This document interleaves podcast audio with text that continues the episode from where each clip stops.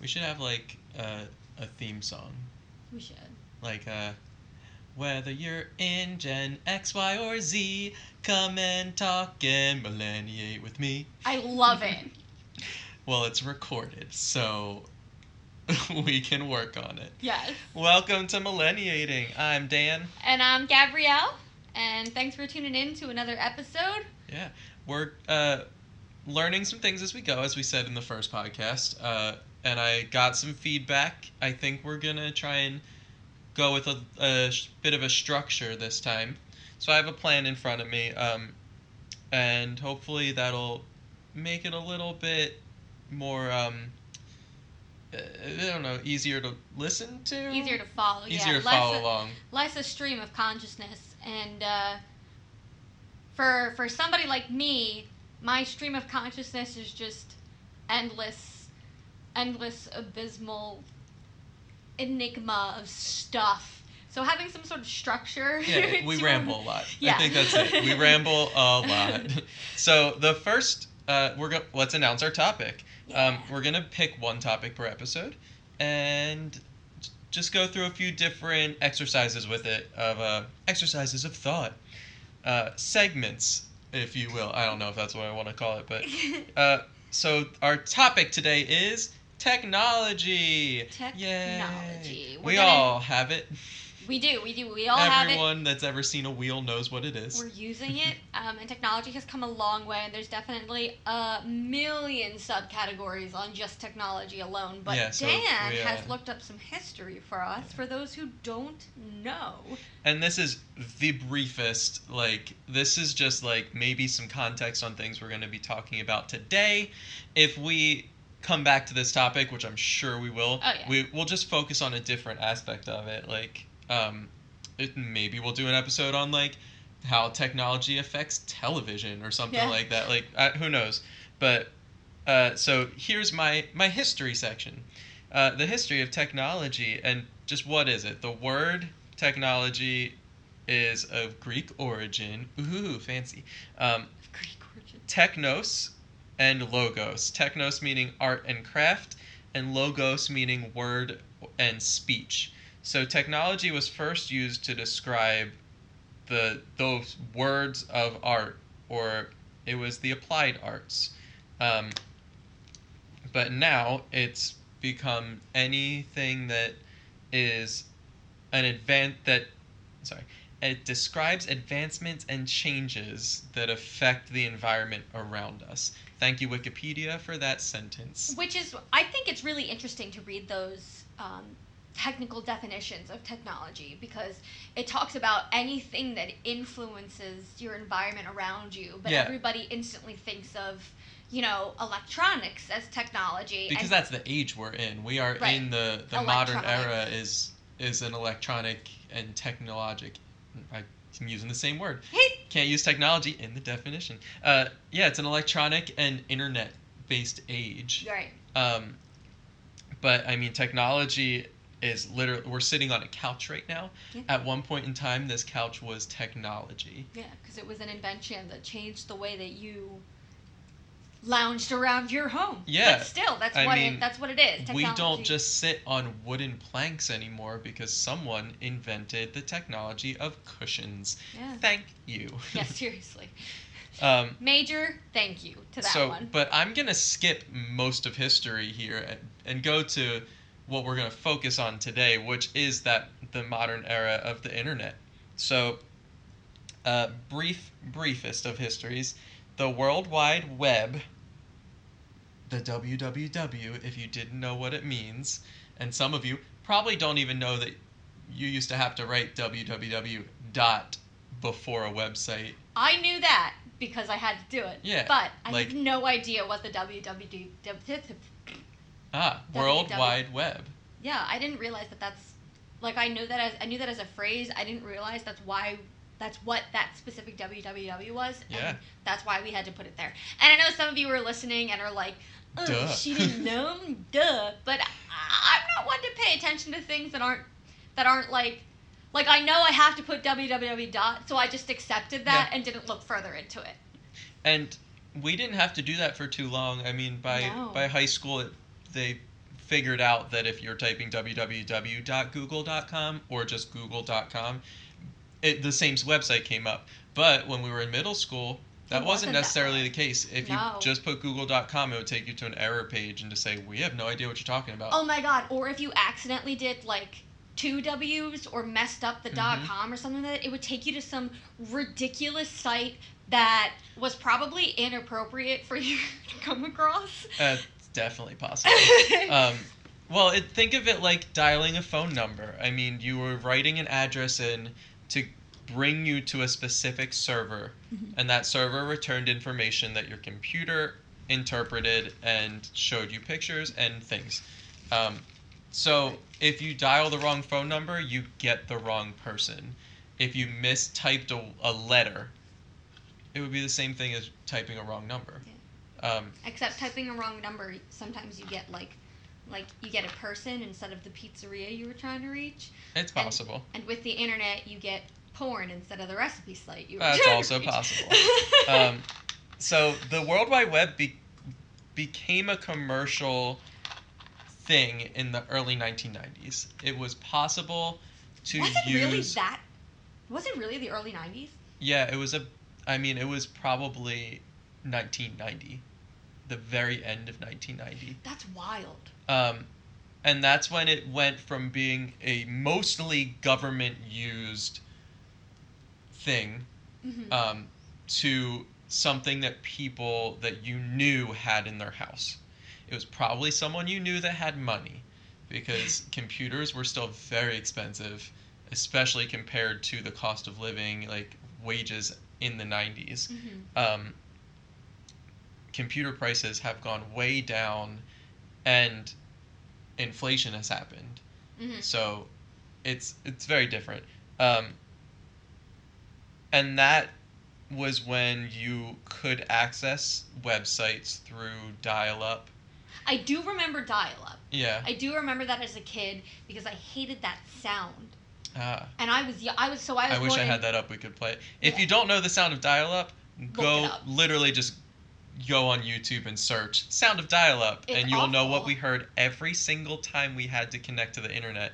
And we did have to connect before, before we we, could did use it. anything. Yeah. Mhm. So I was born in '93, so I'm 25 now, obviously, and we still had dial-up when I. So I was probably I was like a toddler, as I was still hearing that sound. So now, so you know, so to me, a toddler with this loud like, like it did not bode well for me, as it just probably did not bode well for your ears coming out of my mouth.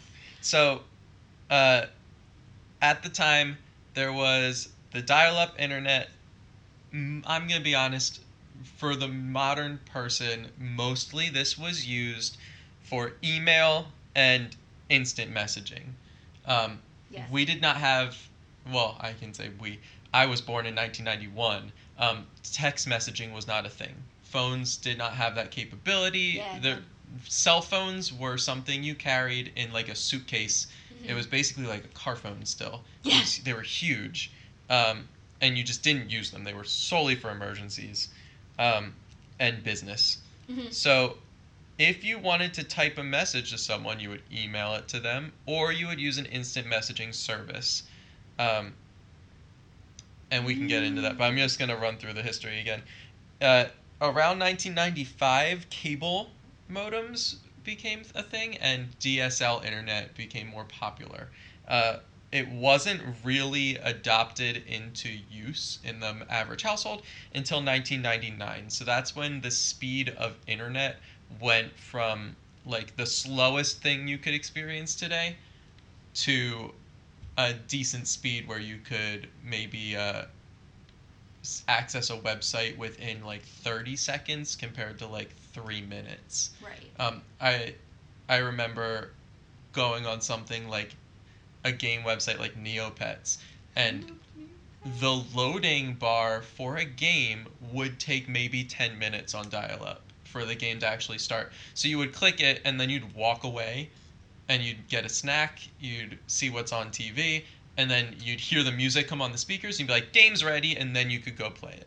hmm DSL made it so that you could click on the game, and within the minute you would be playing it. Now it's instant. Now it's instant, and if it takes longer than 15 seconds, I get very angry at my technology.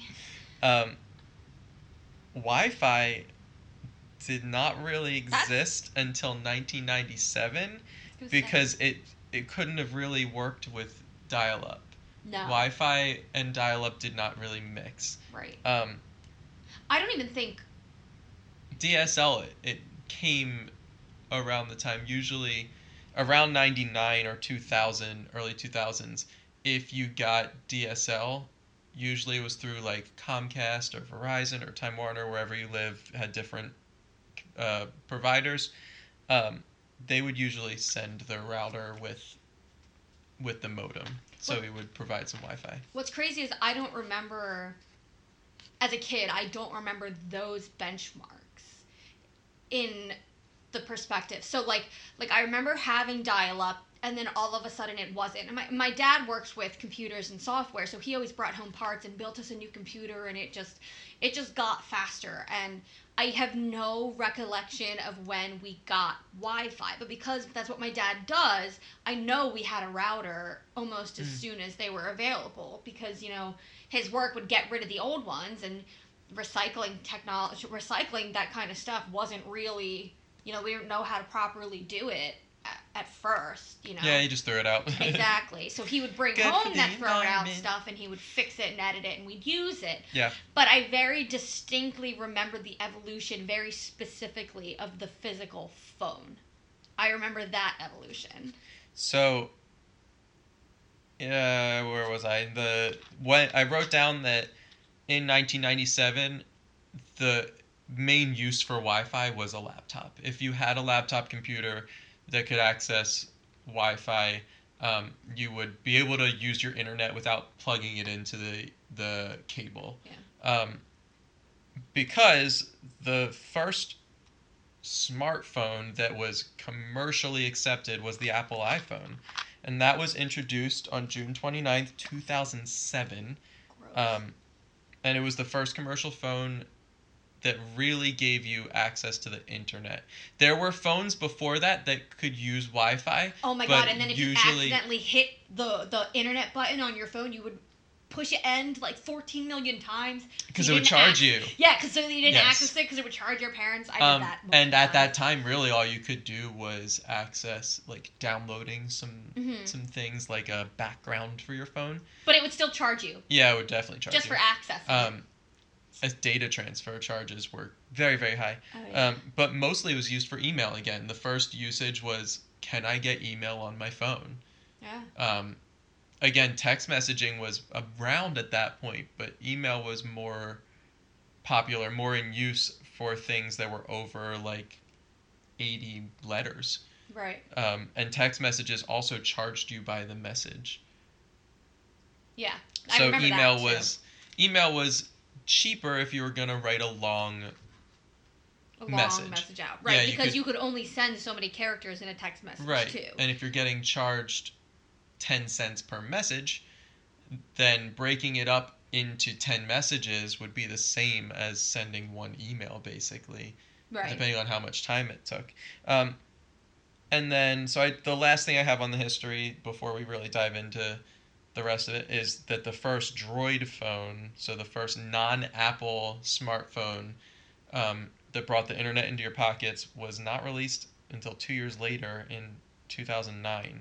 Um, I did not get the date that Apple iPhone became really accessible. I know it was introduced June 29, 2007. That doesn't mean it was in everyone's pockets. when did um, the BlackBerry come out? That had been around. I was gonna say because I remember that before iPhones came Yeah. out, iPods and iPhones. I didn't look into that because the BlackBerry was very much a business phone. very much. I actually had a classmate that like his dad had given him his old BlackBerry, hmm and it had to have been eighth grade or so.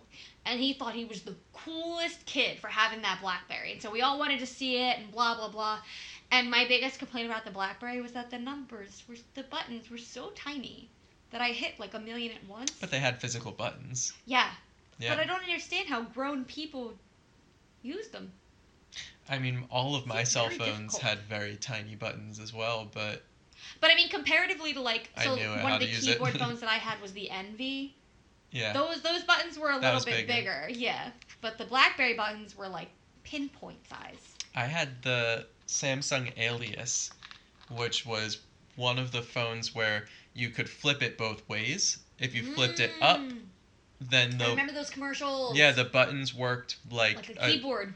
yeah you could flip it sideways for the keyboard or sideways up for the keyboard. and long ways would just provide you the the arrow buttons that you would normally use. yeah, Um, so I remember those. That was right after the RAZR, right? it was around the same time, yeah. Man, the RAZR was a huge hit too. Yeah. So that was my that's my history, um, and that is segment one, which we're, we're keeping up decent time. I wanted to be a little bit faster than that, but that's okay. Um, so, the next segment I have is why is this technology a positive thing for millennials? I figure each of us can can pick something. Oh yeah. So um, very specifically to the to the phone advancement, I think one of the most positive things that have come out of it in our time in our lifetime is one instant connection to people. You know, if a family member moves two hours away, that was that was a lifetime before you had phones and stuff like that. You know, now now you can get in touch with them quickly if they move to different states. Like forget it. You know, if you didn't live within three miles of your family. You like didn't see them. And uh, I think that's one of the reasons why a lot of families would stay in the same area.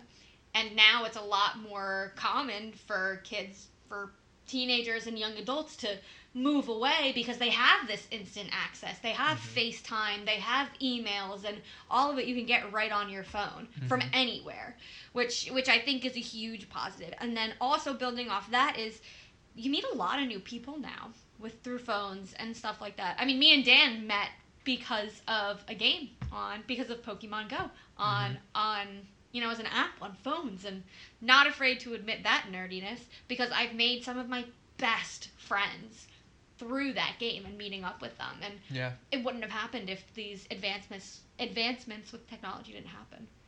Yeah. Um, my positive thing is also basically about the connectivity. Um, but I'm just gonna focus on like the connectivity of the world. Oh yeah. There were so many like moments as a kid that I could remember of like being like, you would find something out, and then you'd think like, how did I not know about this awful thing happening next door?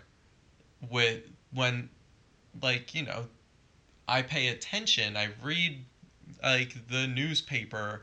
Like I would talk to people. I wasn't like just in my own world the whole time. But now with the technology, news spreads faster and not just faster, but we have more access to people's own uh, versions Of that story, yeah. Yeah. Absolutely. you can get news from the source now. People will put a Facebook message up about what happened to them.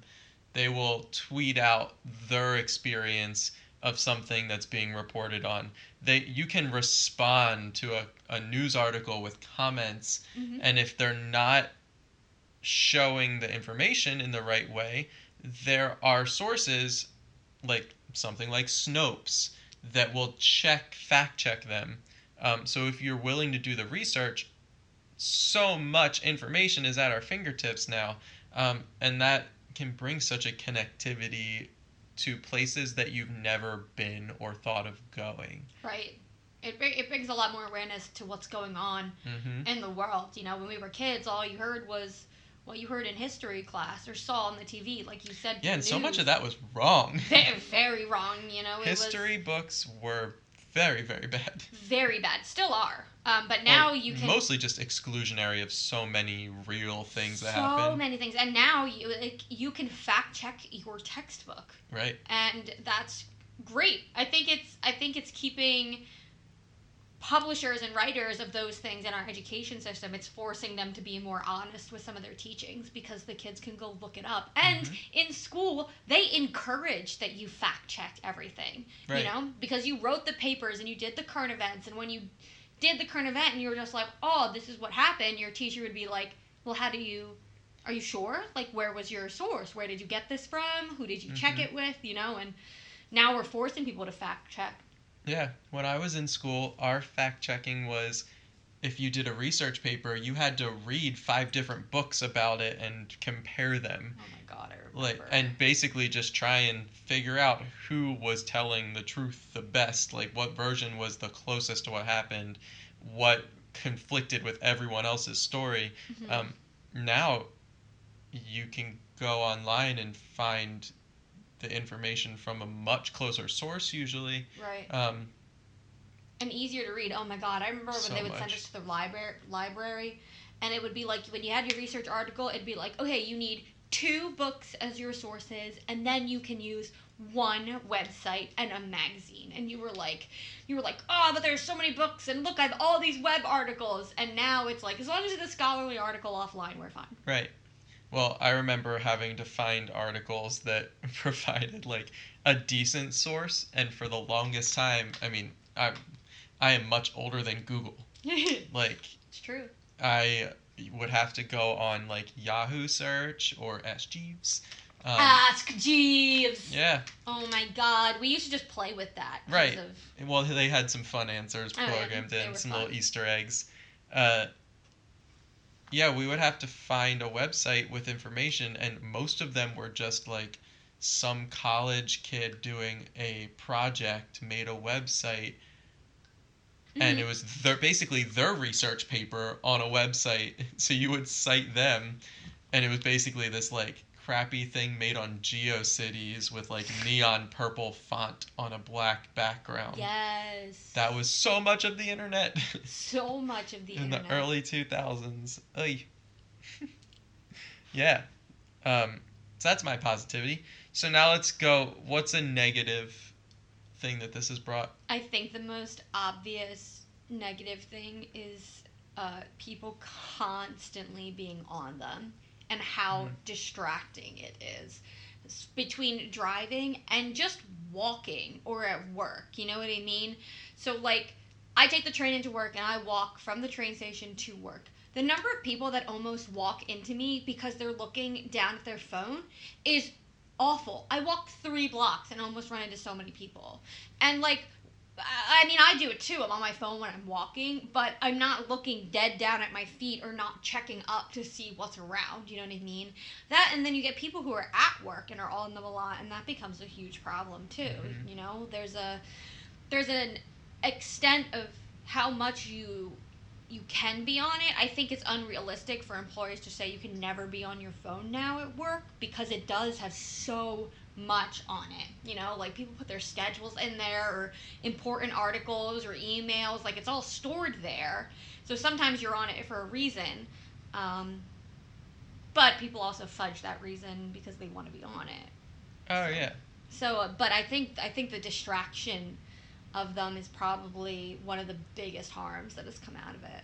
Yeah, I can't tell you how many times I was like, "Oh, gotta check the time," just to like, Just to see if you got any text messages or just to swipe my messenger and see if it was uh, see if I or not. see if someone responded to something. Yep. I didn't even have to read it. I just kind of wanted to know if the response was there. Like, didn't they respond to me yet, or should I be worried? Or... Right, exactly. And now, like, and especially with driving, you know how you look. Uh, most people do this. I think I do it. You look into the person's car to see who's driving like an idiot and why they're driving like an idiot. And a lot of the time, it's because they're on their phone. And when you're on 95 and you're going 50 in the left-hand lane because you're Mhm. texting, you're an idiot. I also don't understand in at this point why there are people that still use their phones in the car in their hand. Like get a heads up display. Like put a magnet on your uh like dashboard. yeah, on the dashboard, in your vent. there's so many options on how to mount a phone in a car. Right, and then all you have to do is lean forward and tap what you're looking for. Right. Especially with like GPS purposes, they're great. I have one. I have a magnet in my car that I put my phone on, which is great for GPS or if I'm streaming music from it. Or like you said, if I just want to see like if that person responded to me or Right. something, like it pops up and I see their name, and if you have your preview open, then you see the preview of their response, and it's Yeah. right there in front of your face. I have driven past people who are literally like heads looking into their lap because they're on their phone. Which is ridiculous What- today. What year is it? Right, right, exactly. Like- these problems, the, those, the, these problems should be getting better, not Right. worse. Let me preface this now that I've said it, but like I'm not encouraging you to use your phone while driving, but if you have to do something, even if it's like change the song on your Spotify, get that phone on a mount because then you have one finger uh, like that you can do everything with. And you can like literally just poke Spotify, go to your recently played and pick the song that you want. It takes three seconds, and the whole time you're not looking away from the road. Right, same thing with uh, talk to text. You know, if you really have to respond to that text message emergently right now, Talk to text. Open no it, hit one the mic, and cares if it's spelled wrong. Right, no, you, everybody understands it. And if it is that bad, you say, I'm sorry, I'm driving, and I'll Right. respond to you afterwards. Right. It's, it's some of the some of the harmful things that have come out of technology, hmm uh, specifically out of some of the technology that has been around for a while now, should not still be problems. There are inventions out there like the magnet on the dashboard, or like there are cars that you can hook your phone up to now, and the text messages will come up like on Yeah. the screen. There are inventions to prevent these issues. Yeah. So so they should be decreasing. Should be. should be. Um, right. I I am a little bit out of the Apple iPhone world at this point. Right. Um, I switched to the Google Pixel when it came out um, because I am a musician and Apple was getting rid of their headphone jack. So I Yeah. switched. That was the time that I figured, you know what? I I like Apple devices. I like the connectivity, but Android phones are fine. Like they're just as good, maybe better in some aspects, so I'll go and try it. I tried it out immediately when I got swipe text, which if you're an Apple user, I don't know if it's available yet. I think you have to download an app for it. I, there's definitely ways to get it on there, but I don't know if it's, not a default. automatic. It's not. So Android phones, you get swipe text. You can just say yes, I want that. hmm And for those of you that don't use it, what it is is you put your finger down on the first letter of a word, and then you just swipe your finger to all the other letters. And it tracks your movement and it pulls the word up. Which is really cool. It is such a like focus saver.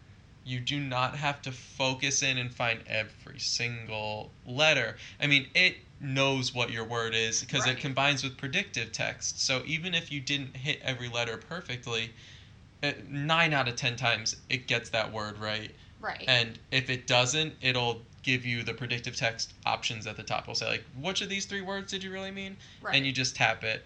I mean, that don't use while you're driving. But, no. When but uh when, I'm at a red light and Oh, it's it on my magnet, Yeah. I can just with one finger reach over and da da da da da da da da words yeah when we when be right there. when you had to text on the older phones by hitting like seven three times and like that, I used predictive texting because Ah. it made that a lot faster. With the iPhone, I don't because my thumbs type way faster than predictive testing. Texting, testing, Yeah. texting. So by the time it's completing the one word, my thoughts are three sentences ahead, and my thumbs are like between that. So little uh, little admission here right now. I used to text in class. Ridiculous. Oh my god! Um, because I did not use predictive texting. I trained myself. you didn't have to look down. to text with one hand in my pocket. Yeah, I did it all the time. It I was, got one hand in my pocket. and you and the other one's taking a Spanish test. it like it, it was this weird amazing sensation too when you didn't get caught doing it in Yeah. class, especially in high school. You know what I mean? You'd be I still can do it. Like if I had a number pad in my hand, I would still definitely be able to Yeah. tap tap tap tap tap tap tap tap space tap tap tap. tap. Like I knew exactly what I was doing. Uh, that it just becomes second nature. right. It was fun. it was a fun lot to of get people away now. with. I think the other big thing is is you know like I've learned how to type for the most part without looking at my phone unless it's going to be a long text so that I can still look up at people as I'm answering that text. Now my ability to talk while typing and doing something different isn't perfected, but there are people who are good at it and it makes it a lot less rude and that's I think that's the I think with the with the constantly distracted thing it's harming relationships because you know you go to the movies and you sit on your phone or you're on a date and you're on your phone and i'm i'm you know not saying i don't do it like i do Mhm. but i have to make i've been trying to make the conscious decision of when i'm with people or if i'm out on a date or if i'm at this activity or something i put my phone down even at night now like if i'm winding down and getting ready for bed I'll take that like last hour and a half, two hour window before I'm gonna crawl into bed, and I'll plug my phone in early so that I'm off of it, and my mind is winding down away from the phone. Now, when I get back in bed, sometimes I scroll on it mindlessly, but that's all I do. Yeah, I have been telling myself for years that I'm gonna be the type of person that puts their phone on the like counter and doesn't look at it till the morning. It's it's an addiction. It's so hard. It is, Um, but that's a lot of people are addicted to their phone. It is. It's such an addiction, and it is one of those things that I encourage. If you can put it down, put it down. I mean, even just days where I put it down to charge and walk away if I know I'm gonna be home. Right. Uh, people will call me. I'll get messages, but I just I left it on the counter. I don't know about it. hmm I'll read a book. I'll watch TV. I'll practice piano. Like I just won't have that constant buzz in my pocket. Right. And then I look at it, and you know what? I have not lost a single friendship from missing a phone call. Like yeah. people will be fine without you. Right. So now, um, flip side of that, and one of the reasons, one of this is definitely a reason why tech why phones specifically are good and bad. That instant connection, knowing where people are, but then somebody like me, I have actually developed an anxiety of being away from my phone. Mhm. And now a lot of people chalk that up to addiction. They're like, "Oh, you can't go a week without it," blah blah blah. And it's not that. It's because I can remember three very distinct days in my life where I put my phone down or other people put their phone down and something bad happened and they couldn't get in touch with us. Mm-hmm. So the first one was in high school. It was the one day I had turned my phone off for the day. It was a Friday, and they were already. It wasn't a Friday. I don't remember what day it is, but it was one of those days where they made the announcement of like, you know, increase in phones, blah blah blah. If we see it, we take it. And I didn't want to risk that, so I shut it off and I put it away. And then I didn't turn it back on until I got. I was walking to the bus that day, and that was the day that my sister's AVM burst. So I had no idea that my Mhm. mom was on her way down to CHOP, that she was getting flown down to CHOP, and my one, my other sister who's in high school with me comes running off the bus crying because she did get the message before I did, and that was bad. The second time, um, my dad had a stroke, which he's fine from, but again, like I was, I think I was coaching or something, and I put my phone away so I could focus on the kids, and my family couldn't get in touch with me. Yeah. And then on the opposite end of that, when I had my car accident, nobody was answering. I have four siblings, two parents, and I had a boyfriend at the time, and none of them were answering the EMTs or the nurses or anything. You have a boyfriend now. I have a boyfriend now too. It's just a It's just a different different boyfriend. But but um, so literally for an hour and a half, I'm sitting in a neck collar, getting IVs, getting medications, getting a CAT scan, getting tests done because I'm in excruciating pain and was just in a car accident, and no one knows where I am. Mm-hmm. And I was panicking because they didn't know. You know, like my parents were expecting me home in a little bit. I had just left my ex's house. Like nobody knew, and it freaked me out Yeah. so I actually and and this became a problem later in life because it, it did become a thing where like even at work like my phone had to be on me or I was I was incredibly anxious about people not being able to get in touch with me. So one of the ways that I fixed that was with a further advancement in technology which is the Apple Watch. So my I got the Apple Watch. It was actually a gift to me, which is, you know, good, but I had been wanting one because all of your text messages show up on the watch. hmm So now if I get a call or a text while I'm at work, it's a quick glance and a swipe away to be like, "Oh, that's not important." And it's it's given me the ability to go a lot longer without my phone because it comes right to my wrist and I can acknowledge it or not. Um, and that was a personal adjustment that I had to make, but I know that there are other people who do it too, and it's you know there there are ways to fix that addiction or anxiety now. It's also it. kind of just a philosophy. For me, it's like I understand you want people to know where you are. You want to know when something bad happens. Mhm. But the most important thing is that you had that ambulance. Mhm. Like you Right. Somebody else had techno- a phone on them and was able to call 911 for us. Right. And that is a very big positive of technology. Huge. But the rest of that communication doesn't solve the problem. No. So the phone isn't really helping you there past the initial like yes, we got an ambulance. If someone has their phone off and doesn't know that you were in a car accident, when they find out they might feel bad that they missed that. But you in my view it's like you cannot be connected to everyone 100% of your time. It's not realistic, it's not possible. It's like multitasking to the 2000th degree You're like, absolutely and it's right. just like just put the phone down it's going to help you in so many other aspects of your life keep it in your pocket but like get out of the habit of checking it all the time right. that's the addiction but and the thing like I you're right. You're totally right. But again, in that situation, not uh, not everybody needed to know that I was in a car accident, right? But uh, none of them knew. yeah So I didn't know who was coming to get me. I didn't know if I was getting admitted. If somebody was coming to handle the paperwork. I had lost consciousness. I couldn't see. I, you know, like there's so much going on. i mean And- i want to save a little bit of this for another segment a little bit later um, because i do want one of our one of the segments I plan to try out is just how does it relate to other generations. But think about like the the generations before us that didn't have this technology. Th- some people moved away from their family to from to get like away from their family. yeah, well, like Pennsylvania to California, they're in a car accident in California. They go to the hospital. They don't get to a landline phone until they're out Yeah, and if true. they don't have someone to call their family there there were families that found out that their kids were in a an ambulance or like went to the hospital a week after it happened. I can't even I mean, imagine. it's just you you just have to accept that things happen in life you cannot be 100% on top of it right. and uh, like the technology increases the anxiety of like every time your phone rings what is it about Yeah. like definitely. if we didn't have this technology, you would just have to accept that some things are out of your control, and you just have to fig. You find out when you find out. Right. Which is Um, definitely a me issue.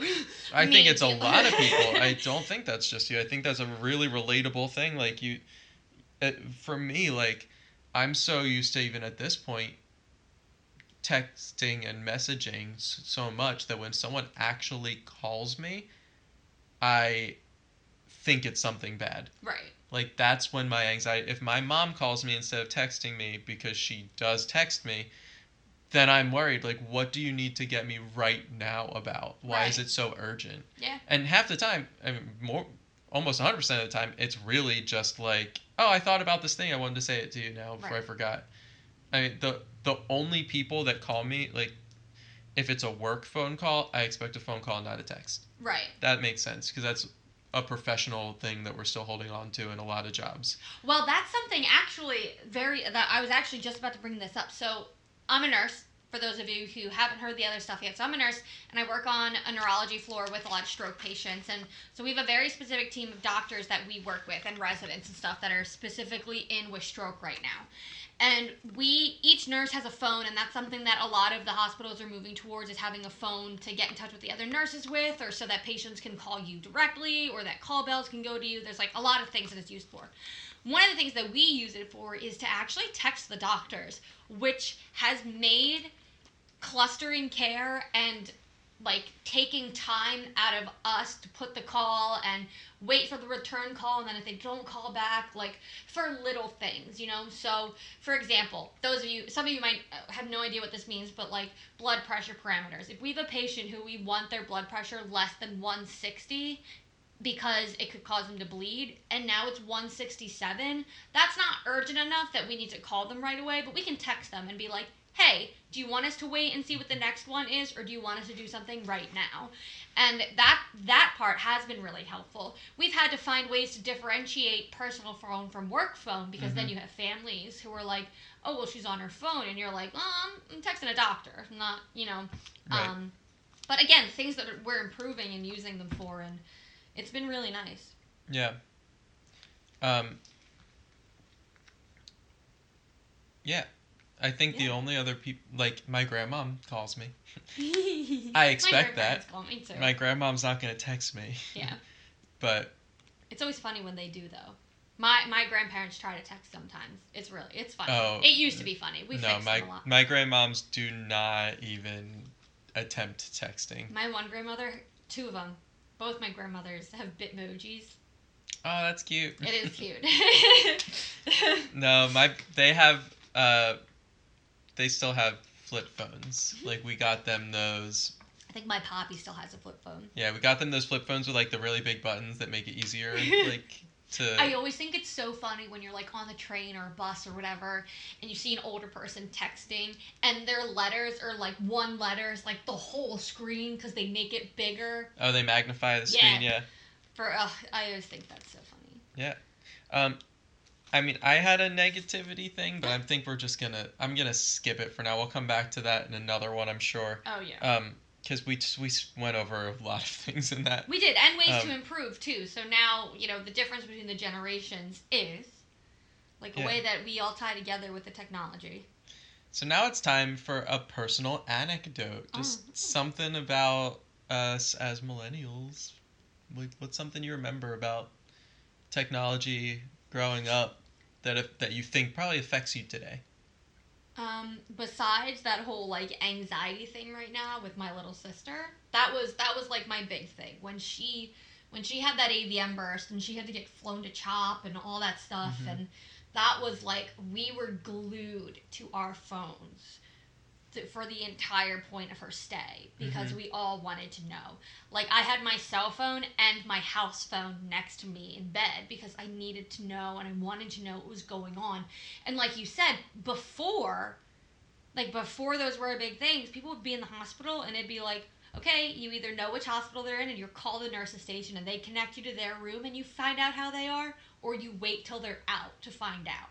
Right. Which I wouldn't have I wouldn't have been able to do as a kid. I would have lost my hmm. mind being that way. But that's something only our ge- like that's something that started with our generation. Yeah, that um, level of communication really right, like instant updates yeah. on things, you know? So much so that uh, my family has an app that connects all of our GPSs. So we all can look on me, my sister, and my parents and see where anyone is. And we can uh like go on and see we label things. So like home is my parents' house. Mm-hmm. And you can set alerts for when people get there. So Oh, that's cool. Uh, my parents have the alert set up for for everyone basically. So if they get home or if me or Amy go visit, mm-hmm their phone chimes and it gives us a little like this person's at home. I have it set up. I don't need to know if my parents get to their house. Right. Uh, but I do have it set up to know if Amy's there, and she I think has it set up to know if I get there, um, because if I need to get something from my parents' house or like talk to them, um, I can I'll get a little alert that's just like Amy has arrived home. Right. And I can just be like, oh, you're there. Can I can you ask mom this or can you get this thing for me or did you bring this that we said we were going to bring over 20 times and didn't yet um, so it's just like an extra thing for communication for us but it also helps like my parents are worriers especially my mom and she used to call us all the time I mean, that was like growing up.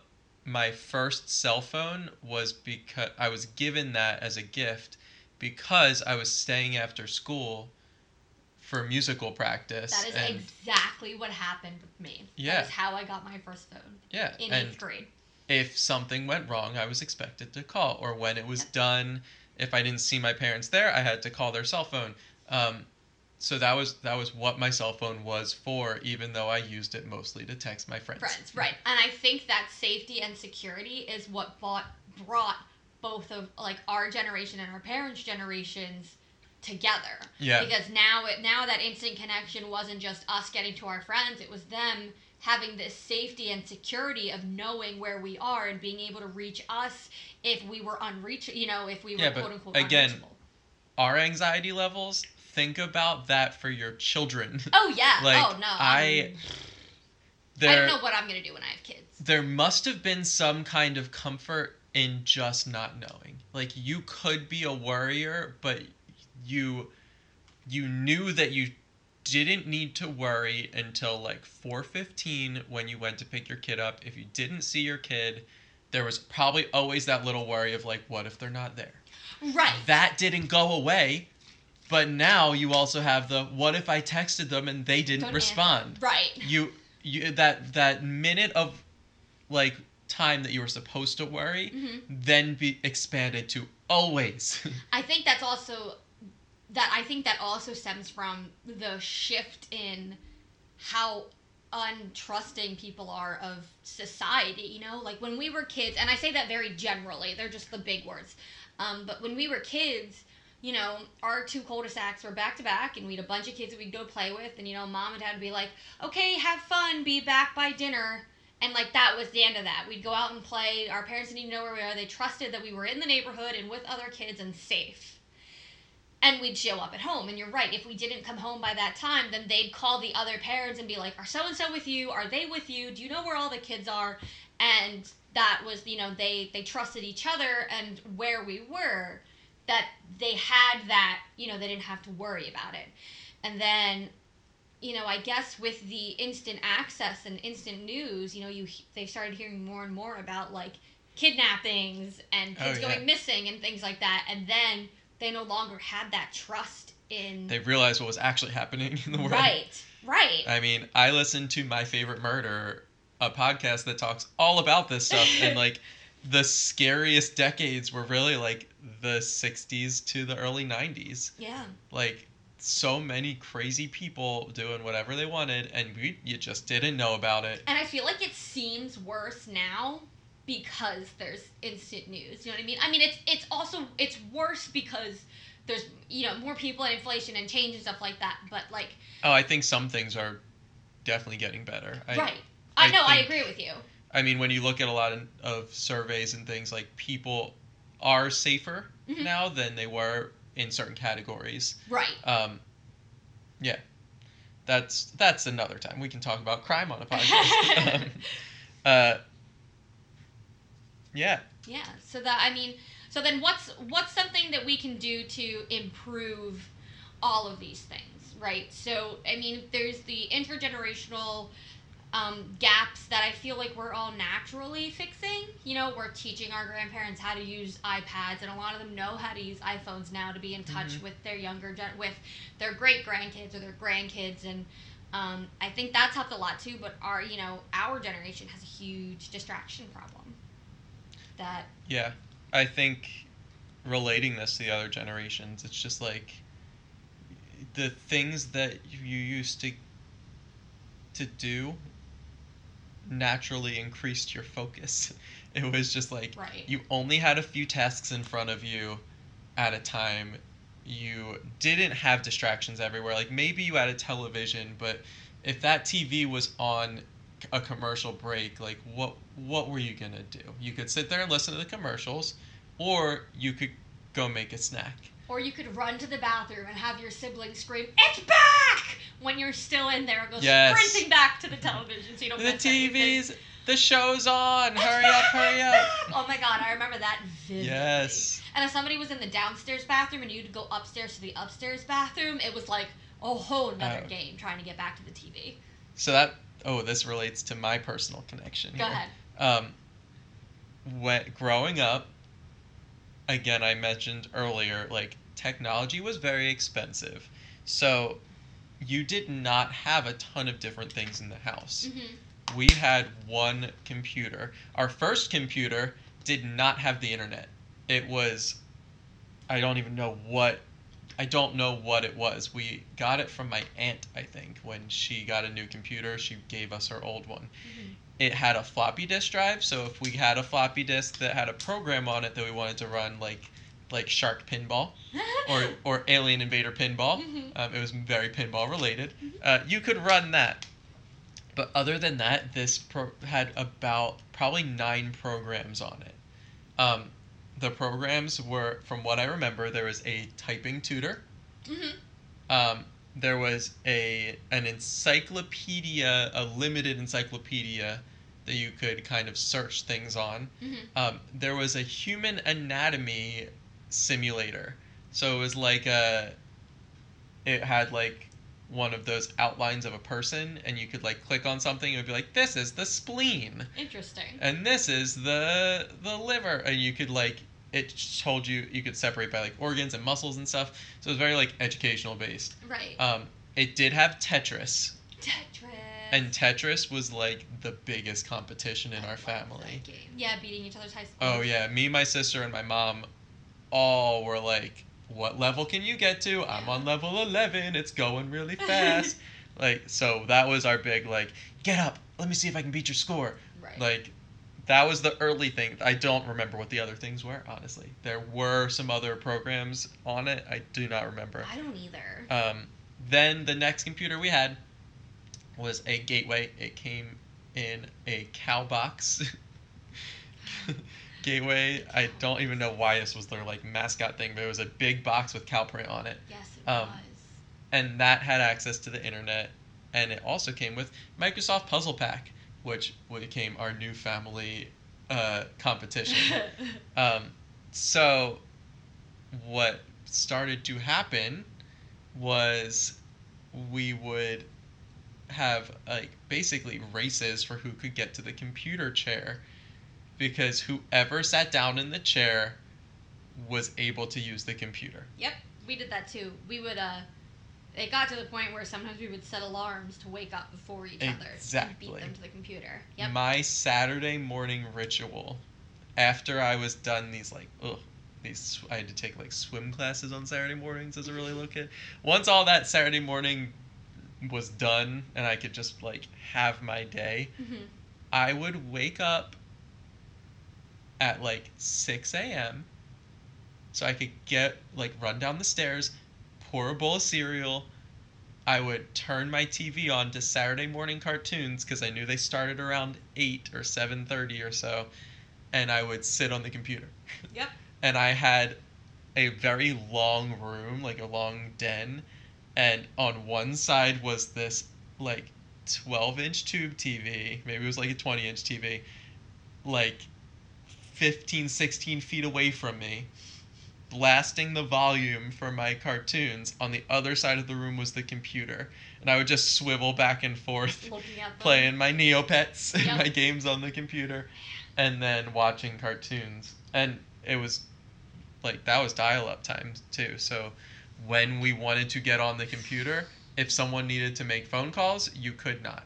Uh, yeah. So you would log off the internet and just play like puzzle games and things like solitaire and free cell, and then you would be like, "You done with the phone call?" And then you go back on and then play go some back games on. instant message with your friends. Um, so that was that's my big like we used to compete for when who got the computer when like and it was usually me. I was I was much more devious. Amy would wake up whenever she wanted to and just be like, "Uh, yeah. let me talk to my friends." Yeah, I think it got to the point where a couple of where uh, I just always woke up early, so I tended to beat them that way, and then Jerry started waking up earliest, and Alyssa always just wanted to sleep in, so it was typically me. But then it got to the point where I was like, I'm sick of this. I want to sleep more. hmm yeah. that was my personal connection. um, real quick, like relate it to other generations. Like, what's one big thing that you think um, the generation before us had to deal with with technology or re- related to us? Um, probably, um, technology wise, like what came out while they were. Well, just like what, how do we relate our millennial issues to people older than us? Well, we you know we we teach them how to use them so that that's less of a. I mean, some people think it's a real burden to teach the older generation how to use them. You know, like my mom's computer illiterate. Mm-hmm. Uh, I shouldn't say that. My mom knows how to use a computer, um, but she'll you know she'll even say that sometimes. You know, if it's, it's if it's outside the scope of her email, the three games that she has downloaded there, and sites to get more games, it's like Mhm. you know, oh, well, and online shopping, obviously, but um, you know, so helping them out and and uh, I'm drawing Alright. a blank now. So my, my train of thought just derailed. my relation to the other generations is just like kind of the ease of use of technology has created some different responses to it through the generations. So Mhm. like uh or the earliest technology was not easy to use. You had to have a large like knowledge set. yeah. Even like I said earlier, like having to type that website in perfectly. Like before that, you had to know how to type in an IP address, like if you wanted to connect to a server before the World Wide Web. I remember. I don't. I don't we didn't have to do that, but But I don't remember that specifically. that was like if you had something capable of reaching it in the 80s. It used to also be though. There was a point in time, and I can't remember what it was, where if you erased that HTTP whatever Mhm. before you wrote www dot, it also didn't work Right. properly. Like You had to write everything in front of the www dot. So as it got easier to use, we had less skill sets to develop. So like our parents had typing class in school, we had Mhm. typing class in school, Mhm. And the generation now, most of them have typing class in school. yeah, and they don't really do Um, cursive anymore now. They don't really. It do depends on school. That's an optional thing now. But like our parents, they typed on keyboard on typewriters. yeah. They just or maybe they had an electronic typewriter. Um, hmm and that taught them the skill. We had keyboards on our computers, so like we had games designed to help us learn how to Learn type. How to type, yeah.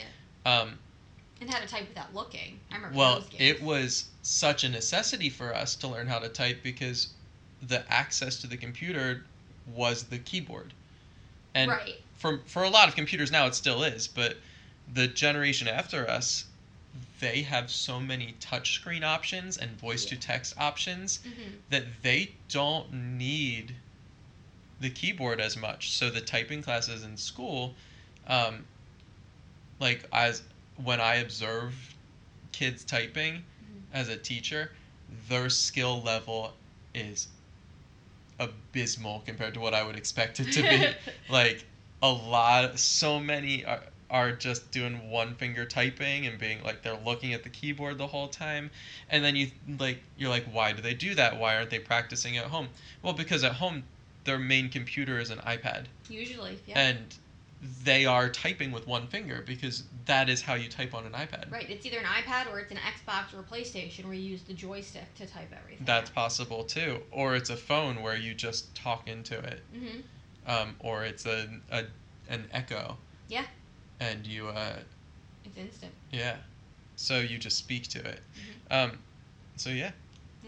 We're almost at our hour, so a quick little. What's one thing that you think will um, improve life or improve technology? What's an improvement? I think the biggest the biggest improvement we all need to make is just awareness. And that sounds so big and general and it's not just being aware of other people using their technology and the way you're using it, but people also need to be more aware of like we were saying of like accessories that you can get and different pieces of technology that you can get and use Mm-hmm. to try to decrease these distractions or incidents or you know problems that they're causing. You know like you said like the magnet in the car that t- that decreases the amount that your eyes are off of the road and down in your lap. And you know getting maybe getting your maybe getting an iPad with a keyboard that attaches so that your kids have to spend a time or two using the keyboard, not the touchscreen. That's something that you can do on them. You can get the attachment, you know. Get and- that tactile feel back. Right. You know, like I,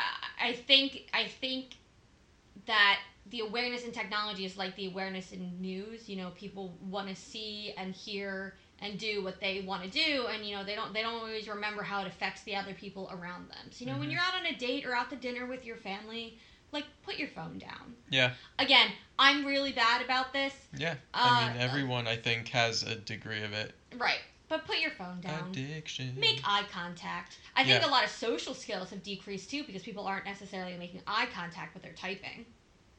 It's possible. I don't know if I, as a kid, I didn't really make a ton of eye contact either when I talked to people because I was either doing something or like sometimes it's just uncomfortable depending on who you're talking to. Well, yeah, but yeah, I mean, you know, Yeah, yeah. we can Um, dive into that another time though. My improvement, honestly, for technology, I think my improvement is enjoy it but use it less. Yeah. There, there's a fake world that you develop when you are it, uh, immersed in technology, and the natural world around us uh, wasn't necessarily built to sustain its needs. Um, get up and make food. Like, Yeah. like do not sit on your computer all day or on your phone and then forget to eat right. Like, do not. Uh, Or eating out of the same big bag of chips or popcorn Right, all like, day don't eat- like go make some food expand your horizons go out and meet people if you meet them online first good like go expand your circle but meet up with them to be one of those people that like oh i i was on the computer talking to the same chat group for 3 years and then we met up and had lunch one day Yeah. and it's amazing like go do that like get into the real world hmm and use technology as what it was intended for. It's an accessory that affects the environment around us and it advances things. It does not replace them. Yeah. So so let's end this with a couple questions. So one, I want to know what is something that you think or an accessory that exists or you know something that you did that you think helped improve either technology or the use of it or decrease the distraction or like Dan and I said, you know, go going and meeting people. Dan and I met through you know, deciding to get outside and get out of Yeah, the game. Yeah, technology helped the- us go outside sometimes. Yeah. Pokemon. So what what do you do, or what piece of technology do you use, or have, or have seen that affects your use? Sure. And then the I other like question is, what have you one? What's one thing that you've done this week that made you feel proud?